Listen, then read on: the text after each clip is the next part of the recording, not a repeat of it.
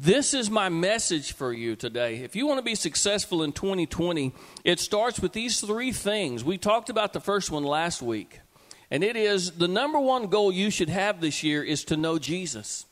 To know him, and if you say, Pastor, I already know him, then I would say you should want to know him more. Like Paul said, I want to know him more. That's what we talked about last week, how that there is a wonderful, mysterious aspect of Christ that can't be known completely, that there's always more to know about Jesus. And the more you know him, the more you want to know him more. The more you love him and the more you uncover, the more you realize there's more to uncover. And it's just this never ending, wonderful thing of discovery for those who are hungry and thirsty to know Jesus. And the results of pursuing Jesus, just knowing Him in, in, in, prayer and in the Word and in our fellowship and in praise and all the ways that we experience Christ, just those things transforms our lives. It turns us into people who have peace in the middle of the storm, right? And, and who have faith even when everyone else is losing their faith. Amen. And, and we have the ability to live the way God wants us to live when we are pursuing Jesus. But a lot of people are too busy pursuing the stuff of the world that they don't really have time to pursue Jesus. And I'm here to tell you that the stuff of the world is not necessarily bad unless it's more important to you than Jesus. Come on. The Bible talks about money a lot, and most of the time when it talks about money, it's telling you don't let money be more important to you than Christ. Amen? And so, uh, our pursuit and our number one goal, if you do nothing else this year, make it your goal to know Jesus and know Him more. And I want to uh, talk to you this morning about the second most important goal that you can have for 2020, and that is growing in Jesus. So we're knowing Jesus, and second is to grow in Jesus. Amen. And uh, you know, I've been online and I've seen a, a, a couple of memes that uh, say something to the effect that if you're looking for me to be a better person in 2020, forget it. I'm going to be the same old jerk that I was uh, in 2019. And, and if that's you and you want to stay the same, then just stay the same. You're welcome to do that. Um, but if you want to get better and grow and become more, more like Jesus, then I want to help you do that today. And I want to, I want to help you get a clear picture of 2020 and the future and what it can be. And so, like when I say give you clear vision for 2020, a lot of you might think of seeing blurry and then putting on glasses and everything becomes clear. And that's because most of us are older and we need glasses, right? And that's the way we are. I mean, if I take these off, everything goes blurry, and when I put them down, they, they become clear. But it's not really like that. It's more like when you were a kid. You remember when you were a kid and your vision was fine? And you put on your mama's or daddy's glasses, and all of a sudden everything went crazy? And in order for you to really see clearly, you had to take something off so that you could actually see. Today, I want to help you take off some stuff so that you can see more clearly. Seeing clearly into 2020 doesn't mean that you see everything that's going to happen. You know, when I have, uh, when I took those glasses off as a kid and I could see clearly, it didn't mean I could see into the future. It didn't mean I could see around the corner. That's what God sees. It means I could see what I'm supposed to see. And I want you to know that if you get this right, if you strip away the junk off of your life, your vision can clear up to where you can see what God wants you to see and you can navigate forward reaching the place God wants you to reach and becoming the person God wants you to become. Can you say amen to that? Your number two goal should be to grow in Jesus, and this is a direct connected result of trying to know Jesus. They are connected to one another. In other words, Christian, if you want to grow in Christ and you don't pursue knowing Jesus, you're not going to grow in Christ. Amen? You have to start with wanting to know Jesus, and everything begins to flow from there. And then you can become who God wants you to be. New Year's goals are, are, usually about growing as a person, like people want to be better and do more and accomplish things and get rid of bad habits. And, and it kind of looks like this it starts with, I am not who I want to be right now. I need to change myself so that I can be who I want to be. There's a new me out there somewhere someone that I don't currently possess. Are you catching this?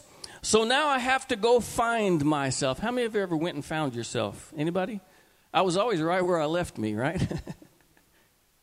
uh, sometimes I'm so lost I have to get my wife to find me, right? That's the world's mindset is that you're not who you're supposed to be, and who you want to be is somewhere out there. Are you with me so far? Listen, having a hunger to grow is a godly and a good thing. We're supposed to grow. God wants us to grow. But we must make sure that we are, number one, trying to become who God wants us to become. Amen? Like Paul said, we talked about it last week. He spent a lot of time growing himself in areas that was a complete waste of time. And he said, I counted all as loss. I had to tear my life all the way down and rebuild it on the right foundation, that is Jesus Christ. And we, he spent education and, and pursued in his career and in his personal life and even in his devotions to God that was built on the wrong things because he was not trying to become who God wanted him to become. So when you start making goals about who you want to be, start with God, who do you want me to be? Who do you want me to be? And listen, there's a there's steps to that. Like the first step is usually I want to be somebody else. I want to sing like Tanisha. If I could sing like Tanisha, take me to the king. if I could if I could, if I had the personality of Tony, everybody loves Tony. If I this, you know, eh, you start with this idea of like looking at other people and you want to be them. The next step is beginning to realize that, hey, I'm pretty awesome myself. And, and finally, you reach a place, hopefully in Christ, where you go, you know what? Who I am is pretty dadgum sweet, and, and people should love me because God has blessed me and given me talents. And, and yeah, I have faults and failures, but don't talk about mine because you got your own. Come on, and I'm I'm pretty great. And where God has me is pretty great. You know what? I don't need to be at the biggest church in Austin preaching right now because this church right here is great. In fact, it's the best church in Austin, in my opinion. And it's not because you're pastor. Pastor's wife helps, though. Hallelujah. Thank you, Tony. it starts with being the person God wants you to be, and then when you get there, then you can begin to make the changes and growth that you need to make. And I'm going to help you do that today. Let's go to Philippians, if you would. I'm going to read Philippians 3 12 through 14. You can write these down. If you didn't get a bulletin, every Sunday you can get a bulletin. And, uh, and there's a place that you can take notes on there if you need to, if you don't have paper. Philippians 3 12 through 14. This is Paul. Watch this. Not that I have already attained it or have already become perfect. But I press on so that I may lay hold of that for which also I was laid hold of by Christ Jesus. Brethren, I do not regard myself as having laid hold of it yet. But one thing I do, forgetting what lies behind, reaching forward to what lies ahead, I press on toward the goal for the prize of the upward call of God in Christ Jesus. Hallelujah. Let's look at what he's saying here. I want you to notice a few things. One, he says to lay hold of. There's something he's trying to get a hold of. There's a goal out there for him. Amen. There's something he's trying to attain to. And then he says, forgetting what was behind. Now, a lot of people think of just forgetting the past, and, and that's important. Uh, forgetting like bad things that have happened to you, even good things that have happened to you. Sometimes we need to let that go. Uh, and, and, and, you know, I'm going to be blunt with you. Usually, the people who always talk about the past are the people who don't have anything going on in the present. I just got in your kitchen, didn't I? God is doing a thing now. He's doing a thing in our church, in our city, in our country. He's doing a thing in your life if you'd pay attention. Yes, yesterday was beautiful, but you can't live in yesterday because God's trying to do something right now. Amen? And it's not just about forgetting the past, though, it's about not being satisfied with where you are. Come on, on the way to church, I was listening to a song. It says, I'm not satisfied living in yesterday's hour. Hallelujah. I'm not satisfied to just have the form and not the power. I want more, amen. I want more of God. I want more of His anointing. I want to see people's lives change. I'm not happy with what is right now. And I think you'll never get to that goal if you always are satisfied with where you are now. He said, I'm forgetting what was behind and I'm reaching forward longing for more. He's trying to grab onto something because he wants something more. Can you imagine it? the Apostle Paul, who saw a vision of Jesus, knocked off his horse, audibly heard the voice of the Lord Jesus Christ, uh, began preaching the gospel, saw miracles, raised the dead, blind eyes open, miraculous. One day he's preaching, he's preaching so long that it gets boring, and there's a guy sitting in a window, uh, and he falls asleep. And he falls asleep and falls down and it's he's dead and paul goes over there and prays for him and raises him back to life again this is this is paul and uh, the Paul who said he went into the third heaven and he heard and saw things that he can't even express, this is Paul. And yet he's saying here, I'm still reaching for more. I still want more of God. I'm not satisfied with what I've seen. I want more. He says, I'm pressing. That implies effort. He's not just going to sit in his lazy boy couch and wait for God to bring him more. Amen? Come on. I mean, we, we are so comfortable in the country today that we don't want to put any effort into reaching God. We want everything to be just right. Like if, if the preacher don't preach uh, something that just makes my soul light on fire, and if the temperature's not just right, and and if the parking lot's too full or if the ride's too far or whatever it is, we just, well, I don't have time to pursue God. And, and yet, God is saying there has to be some effort, some pressing, some want to. Some want to. Paul had want to. Next, he says the high calling. You know what the high calling is? It is who God created you to be. Your high calling is becoming who God created you to be. And that is found, the final thing is in Christ Jesus. So get this the goal of becoming who God wants you to be is not found in the world, it's found in Christ Jesus. It's not found out there, it's found in Christ Jesus. Amen? Have you got that today? Now, if you read this by, by yourself, you might think Paul sees a better version of himself out there and he wants to go out there and work hard so he can become someone that he's never been before. And, and, and let me tell you, the truth is that's not how growth in Christ works. Growth in Christ is not about what's out there, it's really about what's in here. Paul is not saying, I'm pressing out. What he really is saying is, I'm pressing in. I'm pursuing on the inside everything that God wants me to be. So let's look at uh, another scripture, 2 Peter 2 1 through 4. Excuse me, 2 Peter 1 2 through 4. Excuse me. Grace and peace be multiplied to you in the knowledge of God and of our Lord Jesus, seeing that his divine power has granted to us everything, say everything. Say it again, everything. Now, say it like you mean it. Say everything. Oh man, you people are crazy. God has granted to us everything pertaining to life and godliness. Y'all got a little preacher in you. I like that. He's given us everything pertaining to life and godliness through the true knowledge of Him who called us by His own glory and excellence.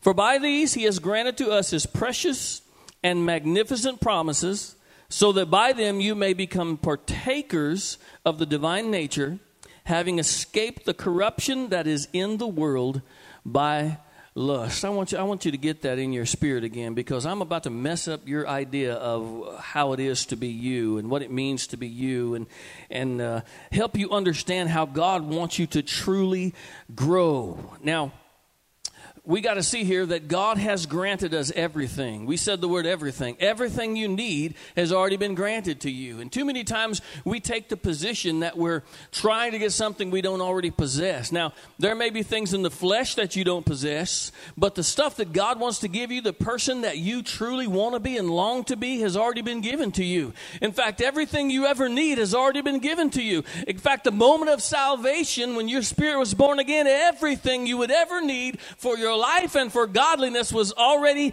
given to you. Somebody say amen to that. It's already been given to you. So uh, some might think, well, you know, does that mean that I'm perfect? Does that mean that I'm uh, already who I need to be and I'm done and everything's the way it should be? Well, the truth to that is, of course, no. Let's look more at the Word of God and what Paul is saying here. Second Peter, once again.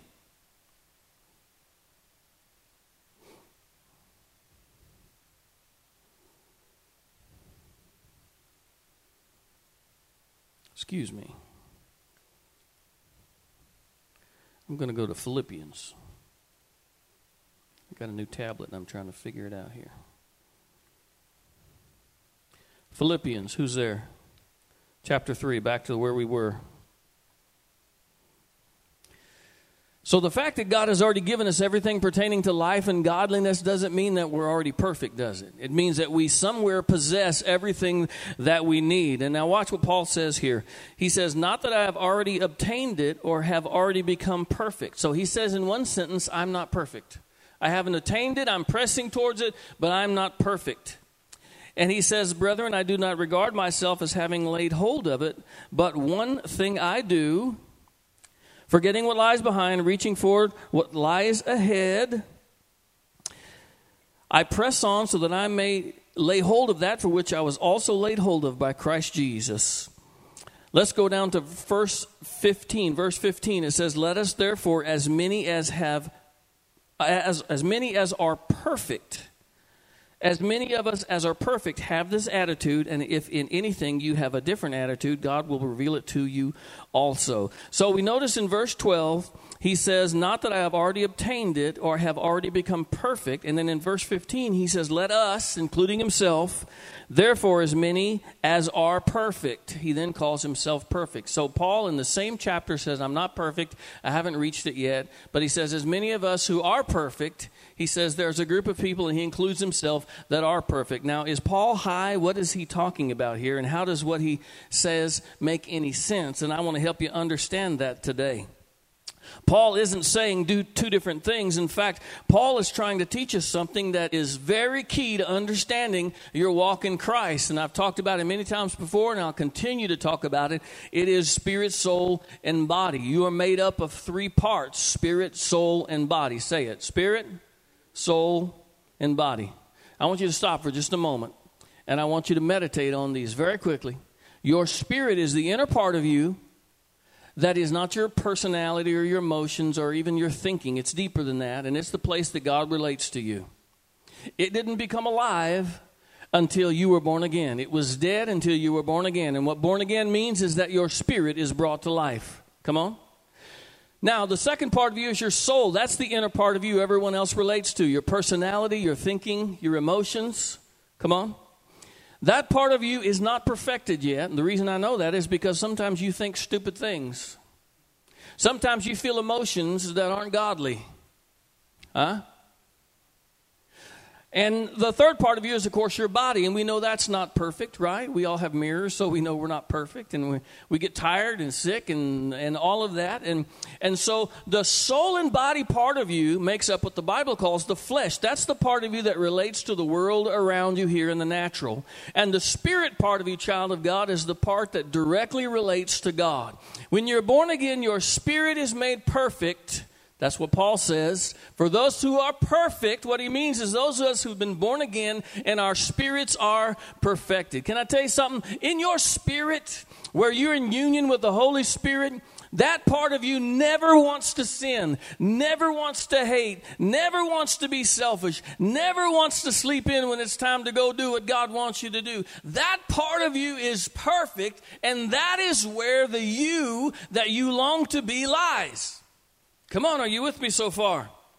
Now, the flesh part of us, our souls, our, our minds, sometimes our minds get us thinking dumb things. Have you ever just let your mind work yourself up into an anger? And you get so frustrated at your boss or your wife or your kids or your neighbor or somebody, and you just get so mad. And, and, and you know you're in trouble when you start saying, No, I'm going to go tell them while I feel like it. What you're saying is, you know that if you'll calm down, you're not going to spout your mouth off. And so I got to do it while I'm mad. And so what do you do? You go spout your mouth off. And, and that's why the flesh is such a problem for us because at salvation, we are born again, our spirits are made perfect, but our flesh, our souls, and our bodies are still being perfected. Come on, are you with me? So think about the soul part of your life your thinking, your emotions, right? And your body, those things aren't perfect. And when Christians have sin, That's where sin resides. It doesn't reside or start from their spirit. It starts within their flesh. It starts in their thinking and it ends up going, coming out of their body. That's why Paul said there's this sin and that it's living in my members. What he meant to say is that it's not living in my spirit. That's really me, where the real me exists and starts from. It's living in the part of me that's still broken and has yet to be perfected. Are you with me? Now, there's coming a time when you will be perfected, spirit, soul, and body 100%. We know the Bible says that when you see Jesus face to face, you will become like him. Your soul will be perfected. We know that the dead in Christ will rise and your corruptible body will be changed and you'll be given an incorruptible body. So there'll come a point in time where your spirit and soul and body, you're perfect, just like Jesus is. But now what we have is this the Bible calls it an excellent treasure. That's our perfect spirit in union with God inside of the depths of us that is functioning through an earthen vessel. That is the soul, body, flesh side of us that the spirit has to come out of. That's why God is in you, always wanting to do good, and sometimes He gets out and sometimes He doesn't. It depends on how you control your flesh. Come on. Your flesh can keep you from loving others, yeah. Your flesh can prevent you from doing and saying good things, or your flesh can be an instrument of the Holy Spirit to say good things and do good things and be who you're supposed to be. But notice that the flesh has a will all of its own. It's about your spirit, soul, and body. Now, when you understand that, you can understand that in the depths of your spirit, you've been forgiven completely. Amen? Once and for all, the Bible says that used to, the priest would have to go in and make a sacrifice for sin all over and over again. And every time you'd sin, they'd have to make another one. But the Bible says at one time, Jesus made a sacrifice and he sat down at the right hand of God so that you could have forgiveness of your sins. In fact, I, I can't get into this too deep, but some of you, he keep measuring your life by uh, what you do, thinking that if I do good, I'm righteous. And if I don't do good, I'm not righteous. You're living under the old covenant because the new covenant doesn't have anything to do with judging your righteousness by your actions. It's about faith. The new covenant is about faith. Amen? So it's about your spirit, soul, and body. You're not a perfect person because when the fall came, sin came into the world and it messed you up. You catch that? The reason you get mad when you're not supposed to is because the fall messed you up. The reason that you're selfish is because the fall messed you up. The reason that you, you uh, don't always love your neighbor as yourself is because the fall messed you up. It messed me up too. And I, have you know, I've said a lot here lately. The more I learn about myself, the more I, I realize that when Mylon's being Mylon, he can be quite a jerk. And uh, when Mylon is uh, allowing the Holy Spirit to have control of his mouth and his mind and his emotions, he can be the most compassionate, kind, giving, loving person there is. Have you experienced both? If you hang around this church very long, you will have experienced both. both. I, I have an ability to be a smart aleck sometimes. I said that the nice way. But you know what I mean. I have the ability to be mad, hold a grudge. I have the ability to, to, to say, well, that's not my problem. That's Mylon in the flesh, amen. You got to overlook that because I've got to overlook your flesh. Come on. Knowing that uh, although I'm not perfect in the flesh, I'm growing, I'm becoming in the flesh. And God is helping me become a better earthen vessel so that more of His Spirit can flow out of me. So that's why Paul says, Look, there's a part of us that's perfected. Our spirits, we are united in Christ in spirit, but God has still got something for us. There's a high calling a, perfect person that I'm trying to become. And, and it's not a linebacker for the Dallas Cowboys. It's the best Mylon Avery that I can possibly be. It's the man God created me to be. And he's not out there, he's inside of here. Come on. Are you catching this today? Are you catching it? And so I want to I want to give you a visual example. I need a I need a volunteer if I could. Oh, you? Okay. This guy right here is going to be my volunteer. What? His name is Steve. Y'all, welcome Steve here. Steve, I got to say you're the you're the only person I've met who's wider than I am. That's about the color of my legs. Um, help me, Jesus. So, Steve is Steve's a Longhorn because he's born again. Hook him, right? Uh, it's a uh, it's a great thing. God's an amazing God because He loves Oklahoma Sooners and Aggies and everybody, and bless them. It, it takes God. Praise the Lord. Um, so this guy's going to be my example today. His name is Steve. He's a buddy of mine, and uh, uh, he's going to help me illustrate to you exactly how you truly grow in Christ. What it really means for you to grow in Christ. Now just like he is, let's say that this is the spirit part of a man. This is uh, the perfected, he's been born again, what's in the depths of his spirit. Now, once again, not in his mind, but in his spirit, in his gut, the place that you can't even define. It's perfected. It's united. The Holy Spirit is with him and is one. They are united together in Christ. And this is the spirit man uh, right in front of you. This is what you're seeing. You're getting a visual example of this. Well, what happens is if this guy is allowed to function in the world, then all sort of amazing things happen. I mean, this he becomes who God wants him to be. He he has faith. He has peace in the midst of the storm. He prays for the sick and they recover. He succeeds with his family and with his with his uh, career and just all the things that you imagine a great life could be happen inside in the spirit man because God placed it there by His will when he became born again. The problem is that sin has added a bunch of junk. Like let's say this is. Uh, fear. Now he's got fear on him. A lot of people are living in the flesh with a lot of fear, and the reason they can't accomplish something in God is because God requires you to have faith. God requires you to step out. Mm-hmm. God requires you to give when you don't have enough money to pay the bills. Can I tell you, God is not a God of comfort, He's a God of faith. And what He's going to require you to do is step out in areas where if he doesn't come through, you're in big trouble. Come on. God is not a comfortable God who asks you to take safe steps along the way. He's a God that wants you to take steps of faith that in the natural require risk. Is anybody hearing this? And the reason that your spirit man is not able to do that is because the fall put fear on you. You're afraid and you're trying to just keep what you've got and you don't want to lose what you've got. And so you can't receive God's best because you've got fear on you. It's keeping you from moving forward. And, and, and let's say that this here, the fall put uh, laziness on you. Woo, can I tell you something? Christians shouldn't be lazy. Amen. Let me say that again because I didn't get a good enough response to that. Christians should not be lazy. So within you is this person who wants to go out and take on the world and accomplish something big for God. Come on. Accomplish something big for God. Wants to get up, wants to go out. It, within you is the spirit man who wants to eat right and exercise. Come on. Oh, you didn't want to hear that, did you? Did you know that within your spirit man there is not a glutton? There's not a lazy sit on the couch and do nothing when something can be done? Come on, are you with me today?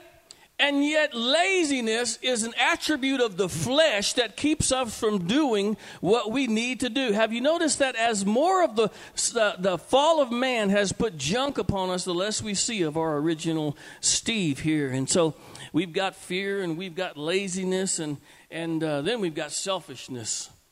Oh, good Lord, that's a big one. Can't hardly see it. Oh, Lord, Steve just fell apart. Bless his heart. Hallelujah. In the name of Jesus, I pray. poor Steve. Look at the weight of sin is just tearing this poor guy apart. And uh, uh, selfishness is an attribute of the flesh. Selfishness says, I want it for me. I want it I want to have what I want to have, and it's all about me. And, and if I can control it and possess it, and, and uh, they got the newest thing, I need the newest thing. And, and, and that can get to a place where we don't want to give, we don't want to help anybody. We want to do like the, the, the, the rich people that came into the temple and they gave. And it seemed like they were giving a lot of money. But the truth is, Jesus said they gave out of their abundance. In other words, they got everything they wanted, and if there was something left, then they would offer that to God. I like to drop the mic right now, but we paid a lot of money for this, so I won't do that. And then came a little widow woman who didn't have a lot of money, and she put in a couple little coins, and Jesus said she gave more than everybody else did. Why? Because she gave sacrificially. It was everything that she had. There's a person in you, in your spirit, that wants to be giving and kind and, and, and wants to think about other people first. Mm. Somebody who wants to think about someone else and what they need and is willing to say, you know what, I'll take what I love and what I enjoy and I'll give it away to somebody else. That's sacrificial giving. But the, the flesh has marred us so much, it's put so much junk upon our lives that we can't be who God wants us to be.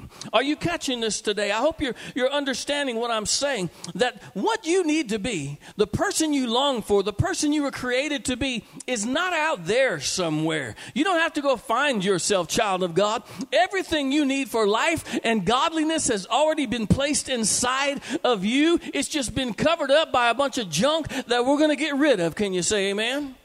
Amen. So if you want to make some growth in Christ, you got to start thinking about things the way God wants you to think about them. That is, stop thinking of going and getting something and start thinking of stripping away the stuff that doesn't belong there.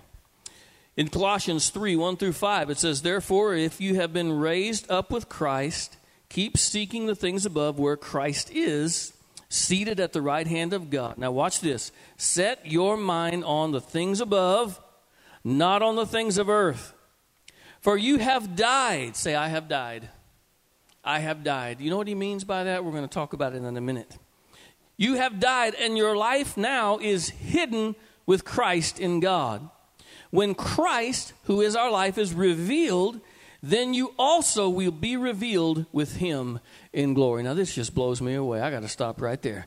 There's, there's a twofold message to what is saying here. You notice he says that when Christ has been revealed, then you will be revealed as well. Amen. Now he's talking about the return of Jesus so that when Jesus comes back, then the you who you really are will be revealed 100% perfected in Christ. Are you catching that? But also on a regular daily basis, who we are in Christ is revealed as Jesus is revealed. That's why it's so important you pursue Christ. Because as you pursue Him, who you really are, the person you long to be, is more exposed and you become more of who God wants you to be. Therefore, now watch this. Are you paying attention? Say amen. Therefore, consider your members, the members of your earthly body or your flesh, as dead to immorality, impurity, passion, evil, desire, greed, which amounts to idolatry. Did you catch that?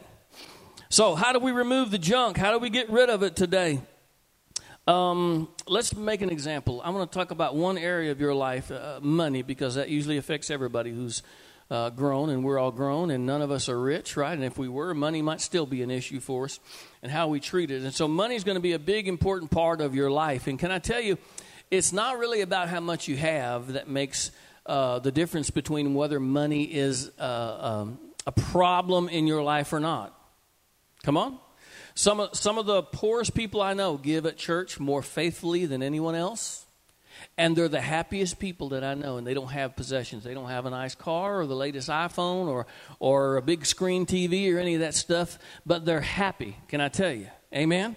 Now, a lot of people, uh, you know, think that they need to have a certain level of money to have happiness. Until they get to that level, they'll always be struggling or striving to be more happy. And I'm here to tell you that's not true.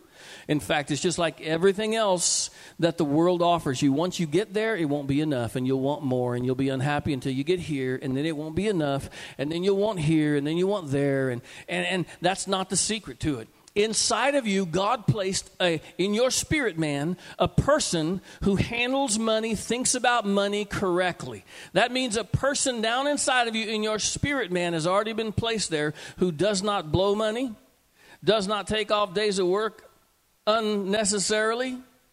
I mean, your life now, ain't a does not think selfishly and takes care of themselves first and no one else, that, that person exists inside of you. So, what most people do when they have money problems is they start looking out there. They start saying, saying I'm going to I'm gonna become a different person. I'm going to get educated, or I'm going to make a, a, a, list of goals, and I'm going to start saving money. And they open a savings account, and, and they start beginning to try to get things out there when that person you want to be is in here. Are you with me? And so it's not so much about going and finding a new person, it's about uncovering the person that God already put in you because you know that everything you need for life and godliness has already been granted to you. Come on. Come on. And so you have to start stripping some things away from your life. The Bible says in First John that there are three things that we get caught up in the lust of the flesh, the lust of the eye, and the pride of life. Now, let me sh- give you some examples of how those work with money in your flesh. This is what your flesh does your flesh says, I don't want to work hard, I want to goof off. Your flesh says, I don't, I'm not doing any more. Like if you're a waitress, you'd say, Sorry, that's not my table. I'm not doing any more than I have to do. And you're constantly at odds with work, the idea of work. You're trying to figure out how to not work. And so maybe you take off more than you need to. Come on. You got to learn to think the right way. This fleshly guy wants to be lazy and relax and goof off and have fun. And some people, even when they're at work, they spend most of their time either trying to go to the bathroom or go on break or hang out in a corner somewhere where the boss ain't looking and having a conversation with their friends. And they think work is about having fun. Can I tell you a secret? You're there to work. Amen. And you know what? If you work, you might actually start making some more money. And then I hear people say all the time, you know, they wanted me to move up, but I, am not going up in that. I'm not getting caught up in, in that uh, management position stuff. Well, then just stay at the same level of income you're at. Just stay right there. Maybe God opened the door and you're just too lazy because the flesh is lazy. You don't want to take on any new challenges, you don't want to learn anything new. And so the flesh says, No, I don't want to do that. I'm just going to keep playing lotto and hope it hits, and, and that'll be my retirement plan is lottery. I mean, I've, it's got to hit sometime, doesn't it, right? And, and the flesh says no, and the spirit says go, take over, accomplish, step into something, learn something new. Everything you need is already within you. Well, if we could get rid of that laziness, we might actually bring in some more money. Come on, somebody. Come on. Are you with me? Money problems, the lust of the eye. Here's a money problem. If I see it and I like it, I want to buy it. You ever go to Walmart and they've got the, the aisles like when you're checking out, there's just full of stuff, and while you're waiting, and God, they make you wait at Walmart, don't they? And and, and it's like the, the person's up there, and there's five people in front of you, and it's like beep, beep, and so you're looking at every type of gum they have and every candy bar. Oh, I hadn't tried that one. Every little thing. Oh, and I might need some uh, chapstick. And the reason they put that there is because they know that if you see it and you want it, you will buy it. They put stuff on end caps uh, out there in the stores. Like some one time I went to, to the store and where where the Tylenol should be, it was completely empty. And I'm like, wow, everybody's got a headache uh, this week. But you know what? All of the Tylenol was out an end cap over by the groceries, so that when you're getting milk, you'll see that and you'll think, I want that. We have this amazing thing in our flesh that when we see it and we want it, we want to buy it and control it and possess it. Come on. You know what? You can look at a Lamborghini and not have to own it and still appreciate it. You can look at a nice dress that somebody has that maybe costs some money and you can't afford it, and you can appreciate it without having to own it and possess it yourself. But our flesh has this thing that says, I see it, I want it, I'm going to buy it. And what happens when we do that? We get ourselves in a financial mess, don't we? It wasn't your spirit that overspent. It was your flesh. It wasn't the depths of who Steve is, it was this junk on top of him that kept him from being who he was supposed to be the lust of the flesh, the lust of the eye, and the pride of life. I'm going to hit you here right now. I'm going to hit most of us Americans right here. Because while in other countries there are many people who are just trying to get enough money to eat, we're trying to possess things to give us self worth. Now, do you feel better about yourself if you're in an old junky car that's spitting smoke out the back or in a brand new, fantastic looking car that just runs so smooth? Which one do you feel more important in and more special in? The obvious answer is the second one. And yet, did the car change the nature of your value at all? It didn't. But in our minds, it does. In America, we have this thing that if somehow, if I have achieved a certain level of financial success, it means I'm better than other people. Oh, I just got into your world, didn't I? You know why we keep striving to have more? Because the flesh keeps telling us that if you buy the latest phone, if you have the biggest TV, if you have a nicer house, if you have a better car, it means you're a better person. This is the pride of life. That's what the devil keeps telling you. And that's why so many people who make plenty of money they make enough money to get by in this country, and yet they're always broke. You know why they're always broke? Because they keep buying things to try to make themselves feel important. I'm going to stop there and let that sink into you for just a moment.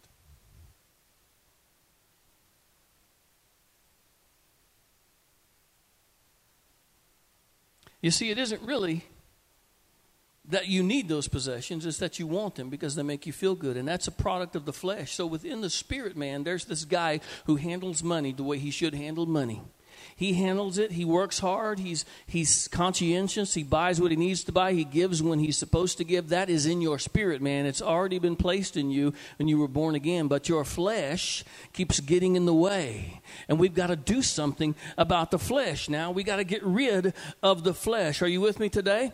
Overcoming the flesh is not what you think it is, really. To, to, to some people, we might think, well, do, to remove the flesh, I have to control my flesh. And Yes and no. Not really.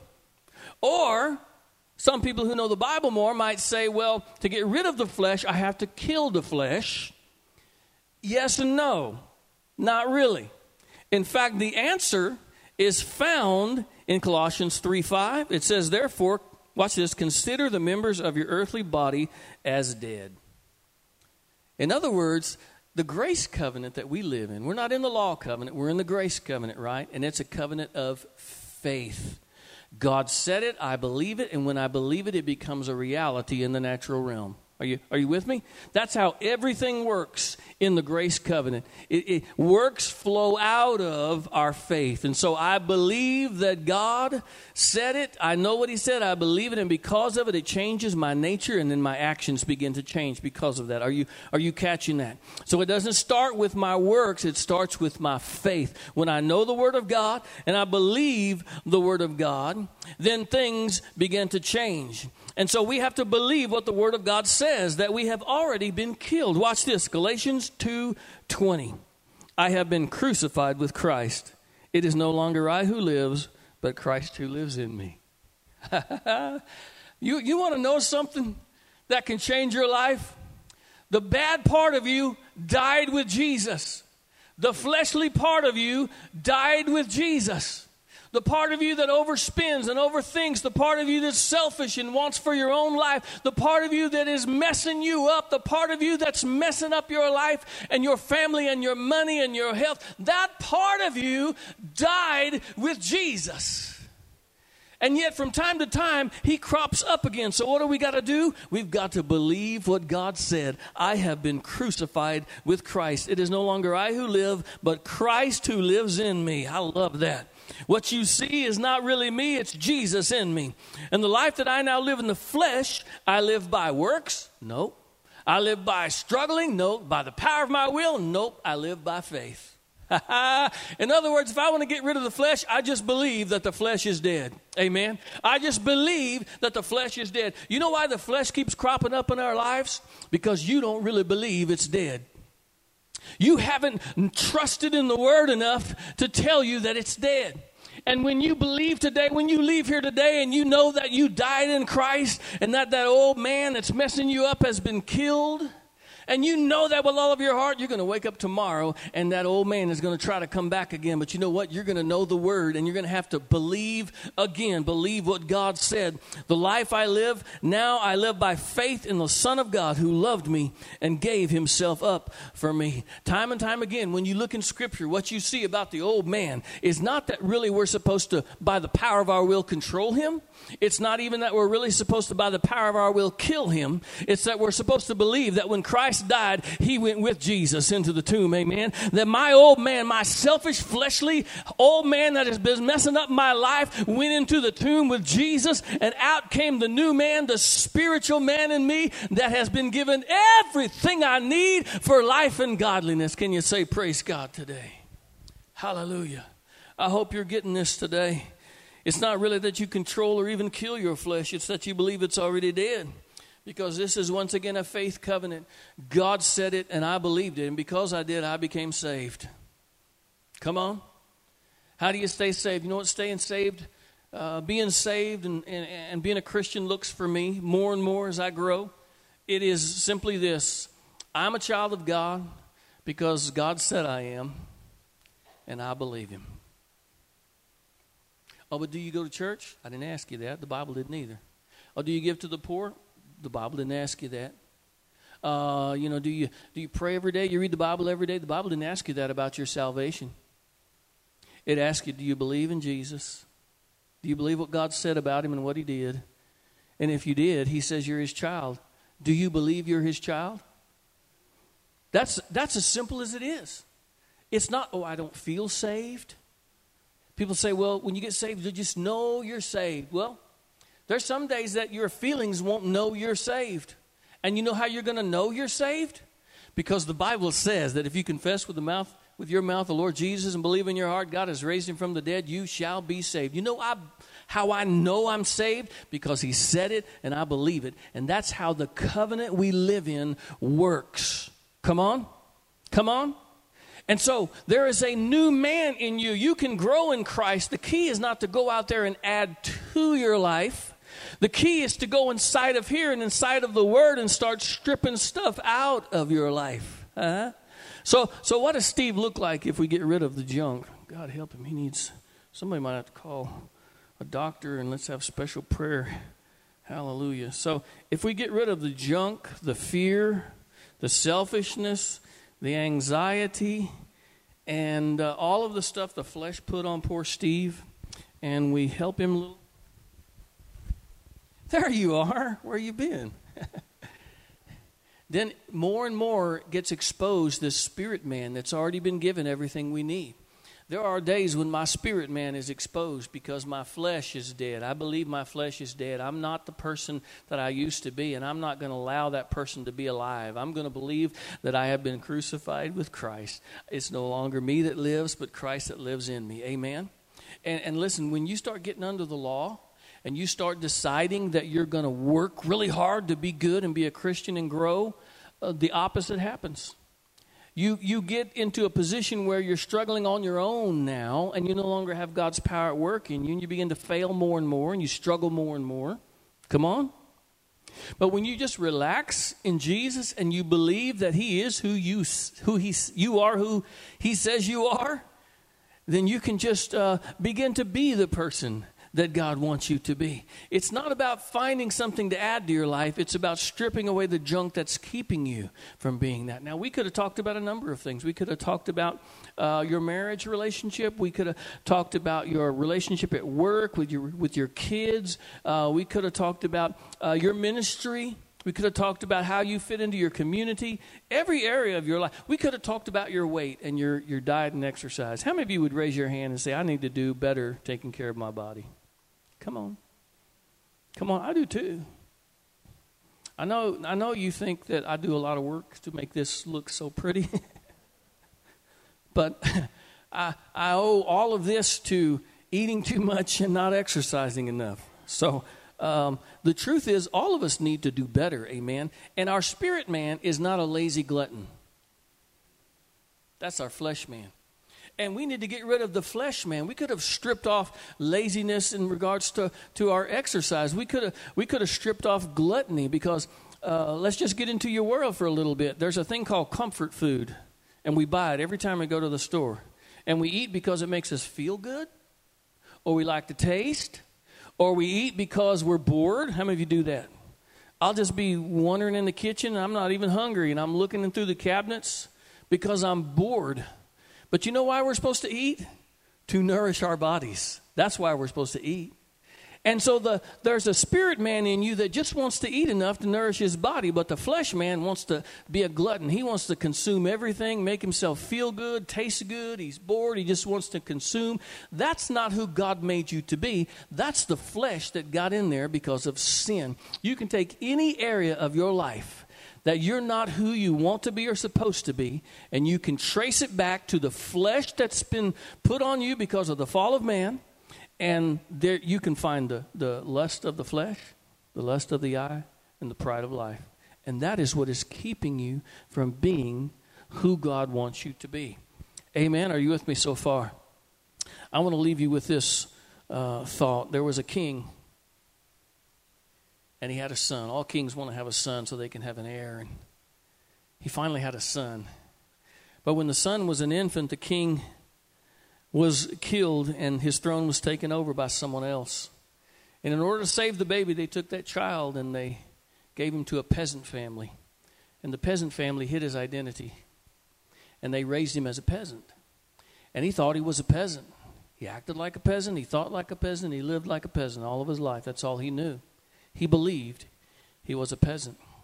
Until one day the throne became open again. And there was no person to step up. And so his family said, Look, we got something we got to tell you. You're not really one of us, you're really the son of royalty. In your veins flows blood that belongs on the throne and not down here. And so he begins to uh, step forward and, and he tries to assume the throne. He's only got one problem. All he knows how to do is think like a peasant, dress like a peasant, eat like a peasant, act like a peasant. Even though within him there's a king, he's covered in the thoughts and the actions and the habits and the experiences in the life of a peasant. And so he has to get retrained. And his retraining is not so much about giving him new things, but it's stripping away the garbage he's been taught. He has a poverty mindset. He doesn't want to tell anybody what to do. He doesn't know how to lead. He, his body is used to eating a certain kind of food, and that has to change now. Come on. And he's got to begin to the strip away, and the people who surround him are smart enough to know that as they begin to strip away all of the junk of him being a peasant, what they uncover is this king who takes his throne and finally becomes who he was meant to be. Somewhere at the end of my life, there's a king. Right now, I don't always look like a king. Somewhere at the end of my life, there's a king. He's inside of me somewhere. He's just been bogged down with bad thinking and bad experiences. And sometimes I've got the mind of a peasant, and I don't think like a king and I don't act like a king. But inside of me, he's in there. God placed him there. And my work today is to believe and to trust that I am who he says I am. And as I do, I can begin to do the work of stripping off the junk. Stop thinking of yourself as somebody who will always be a failure. Stop thinking of yourself as somebody who will always be broke, always be behind on your bills. Stop thinking of yourself as somebody who will always be lonely. Start thinking of yourself as someone who can succeed who can do well, who can love their neighbor, who can do what God called you to do, because that person is inside of you today. I want to pray for you at this time, if you'd let me. Father, in Jesus' name.